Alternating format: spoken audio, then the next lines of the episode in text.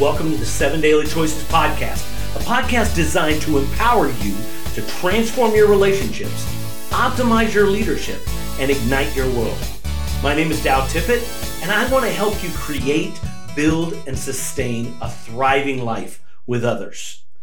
We are here in episode three, and what we've been doing is we've been going through the seven daily choices, talking about them so that you have the frameworks in your mindset so that as we go forward with this podcast and we come back to these ideas again and again and again, you're going to see these frameworks play out in our own lives, in public life, and in different ways. And so we want to encourage you to get these locked in. And if you don't have them written down, they're going to be in the show notes, but we want to encourage you to get these frameworks and come back to them time after time after time. Okay, so we want to encourage you to do that and stick with us. And today we're going to talk about how we sustain a thriving life together. See, because so often we can get into relationships, we can even have good relationships, solid relationships, but then something happens and they break and we're not able to get back on where we're able to move forward together. And so we want to help you to sustain a thriving life together. And there are two choices that are really the secret to sustaining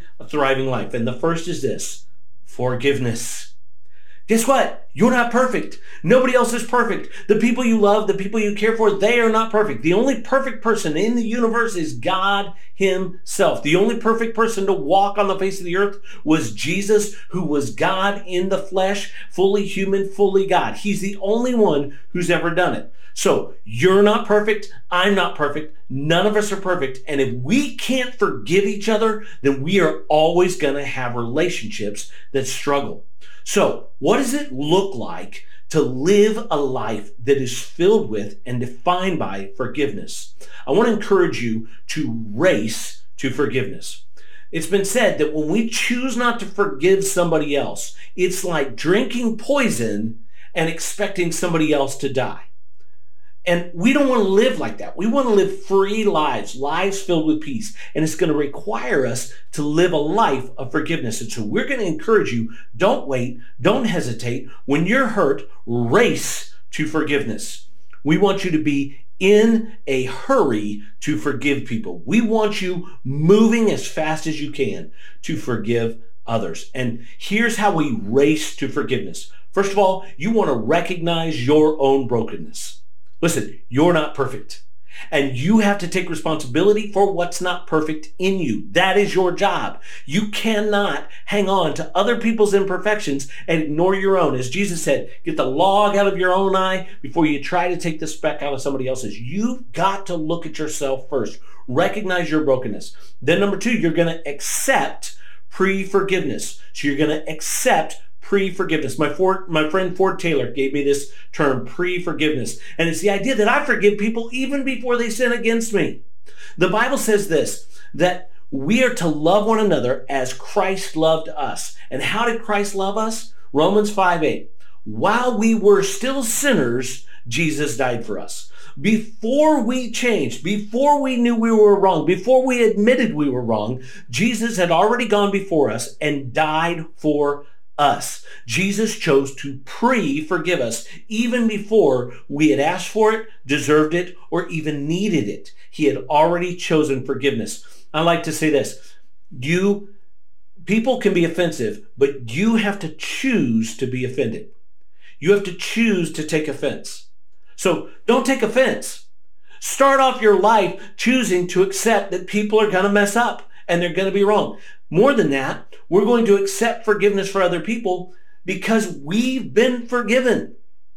And the amount that we've been forgiven is greater than the sins committed against us. And we can sit and line them up all we want, but at the end of the day, we have been forgiven. Now, for some of you out there, if you are Christians, now, not everybody who listens to this podcast is always going to be a Christian and believe in Jesus. But if you are a Christian, you have to forgive people the way you've been forgiven. And here's how that works. Every sin you ever thought, wanted, did, committed, the ones people know, the ones people don't know, every sin in your life has been forgiven for eternity. And if you have accepted the blood of Jesus, then all your sins are forgiven. But here's the thing. If Jesus is Lord of your life and you believe that he died on a cross, He died on a cross to die for the sins once for all, all men of all time for all sin. One time for all sin, Jesus died. If you believe that, you believe that Jesus died for the sins others have yet to commit against you.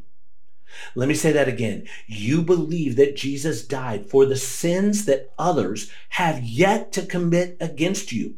And even if they haven't accepted the payment of his blood, you have. And if you are a believer in Jesus and you have accepted Jesus as Lord of your life, then you have said, Jesus' blood is enough. And so I'm not going to hold other people's wrongs against them. Now, for those of you who aren't Christians, you've also been forgiven.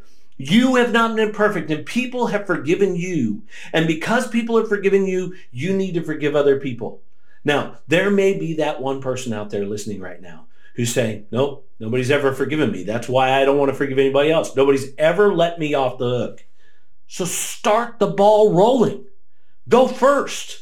Change your world. You are empowered to choose something different. You, if you've not been forgiven, then you know how hard that can be. If you've not been forgiven for things you've done wrong, you know how much that weighs on you and the guilt holds you down. Don't do that to other people. Set them free of their guilt. Accept forgiveness for them even before they commit a sin against you. So we want to recognize our own brokenness and then we want to accept pre-forgiveness. And then because of that, we want to cancel the debt.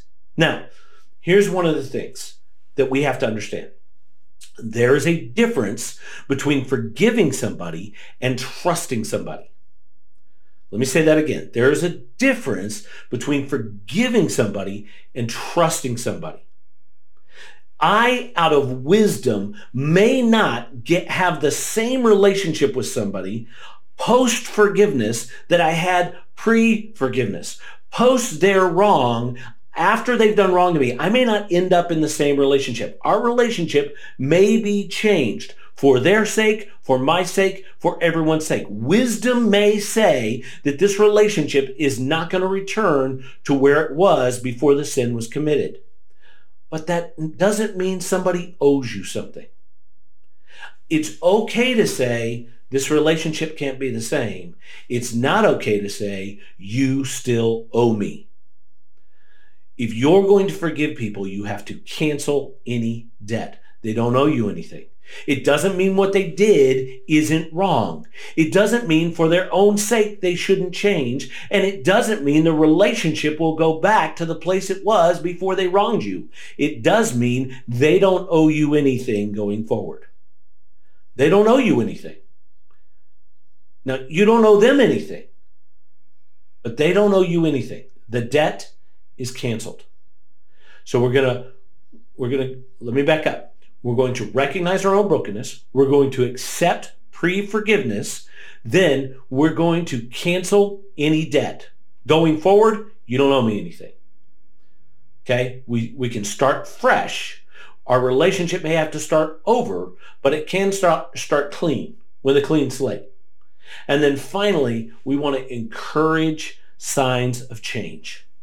Listen, especially those closest to us, when they're trying to change and they're trying to become better and they've hurt you and they've got a habit or they've got a brokenness that is causing them to hurt you, far too often we hurt each other because we're hurt. And I've got a hurt that hasn't healed yet. And I've hurt you because I'm not healed yet. What we do is we, instead of encouraging things that show signs of change, we point out all the times they recommit the sin. And we're so focused on them messing up again, we don't see the changes they're making. I've got a friend and his wife who went through a period of time where they almost got divorced. And they almost got divorced because when they were because he was he was lying to her. There were all kinds of things he was doing that were wrong in the relationship. Now, she's not perfect either. It's always two people, but in this case, he came clean because God was cleansing his heart. After he came clean, though, it took his wife a long time to get past the hurt that she had experienced. But she kept moving forward with her husband so that now, years later, they're having, they have a great relationship. But every once in a while, he'll do something that brings back up something that she's seen in the past and it looks like the past and is he doing it to me again and those questions come back up she cancels the debt and she goes back and she starts marking all the things that are changed and new and different. It takes a long time for some of us to let go of our idols. Killing our idols can take a long time to get over. But listen we have to do it if we're going to live in healthy relationship. But we also have to let other people who are trying to change be given the chance to change and encouraged when they show signs. When we see them making change, we need to encourage that change in them. Okay? So, let me review. Forgiveness. We're going to we're going to remember our own brokenness. We're going to accept pre-forgiveness. We're going to cancel the debt and then we're going to encourage signs of change. We're going to lift those up and we're going to honor those when they happen. If we don't learn to forgive each other, we're going to live with only broken relationships. If we learn to forgive each other, no relationship has to stay broken forever. Now, the second thing we need though is integrity. We also have to choose integrity. Now, let's talk about this, this word integrity. The word literally means to be single-minded. So there are three things you need it, to have integrity. The first is this. You need to have clarity, single-minded focus. Okay. Who are you? Who do you want to be? Andy Stanley says this. What story do you want to tell? Because whatever choices you make right now, you're going to someday tell the story of those choices. Right now, specifically, as we launch this podcast, we are locked in our homes and we are going through a struggle financially. And many of us are, are struggling with work and to figure out what's going on in, in school and different things that are going on in our home, in my home. We're struggling with all those same things. And honestly, there are times I look at all this and I go, man, are we overreacting? Are we over responding? And yet, here's the reality. When I look back on this time, I want to know that I did the most loving thing for the most people. And the loving thing right now is to stay, not quarantine, but stay at home. In other words, stay with your home. If you leave your home, only go one at a time. Don't, we don't want it. We want to do physical distancing, six feet, stay six feet apart. Don't go into work. We, we need this time to protect those most vulnerable among us. We need to protect them. And that clarity of the story I want to tell, when this is over, I want to tell the story of how I chose love over my own self. I chose to love people I don't even know over my own self rather than allow the coronavirus to spread even quicker. I chose love for medical people. I chose love for the sick. I chose love for the elderly. I chose love for those who struggle with asthma. I chose love. That's the story I want to tell. What's the story you want to tell? Is it clear? Are you clear about the story you want to tell when you look back on the moment you're in? That kind of clarity about who I want to be remembered as, who I want to be known as, is going to allow me to live single-mindedly. In fact, uh, I recommend that you take time and write your obituary. Write out your obituary. What is it you hope people say about you when you're gone? And look through that and see if there aren't any themes that come out. I, I did this practice and, and I had to go through this. I had to ask myself, what is it that I really want to be my story? And the answer is, he was here for us. That's what I hope people say about me. When this is all said and done and my life gets added up, I hope people say I was here for them. I hope you say I was here for you. It was not about me. It was not about my life. It was not about my hope and my pleasure and my desire. It was not about my greatness. It was about you. It was about you becoming the best you can be and my kids becoming the best they can be and my wife living her best life. That I lived the life it took for my, the people in my life to have their best life. I was here for them. That's my desire. That's my hope that when I'm done, people say, he was here for us. What is it you want people to say? What stories do you want other people to tell about you when you're gone? Get clear on that because clarity helps us to stay focused on a life we want to move toward. So we need clarity and then we need consistency. Once you set the story, once you set the bar, it's probably higher than where you are. At least I hope it is. And keep moving towards that bar. Consistency.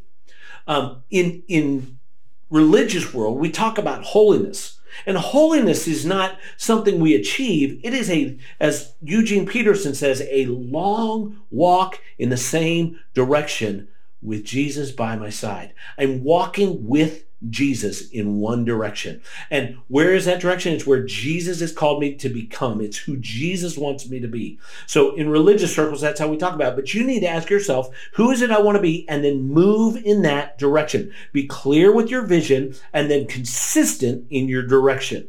Now, for most people, that's how they define integrity. He's clear and he's consistent. He's clear and he's consistent. Here's the problem. Hitler was clear and consistent. So we also need this. We need character.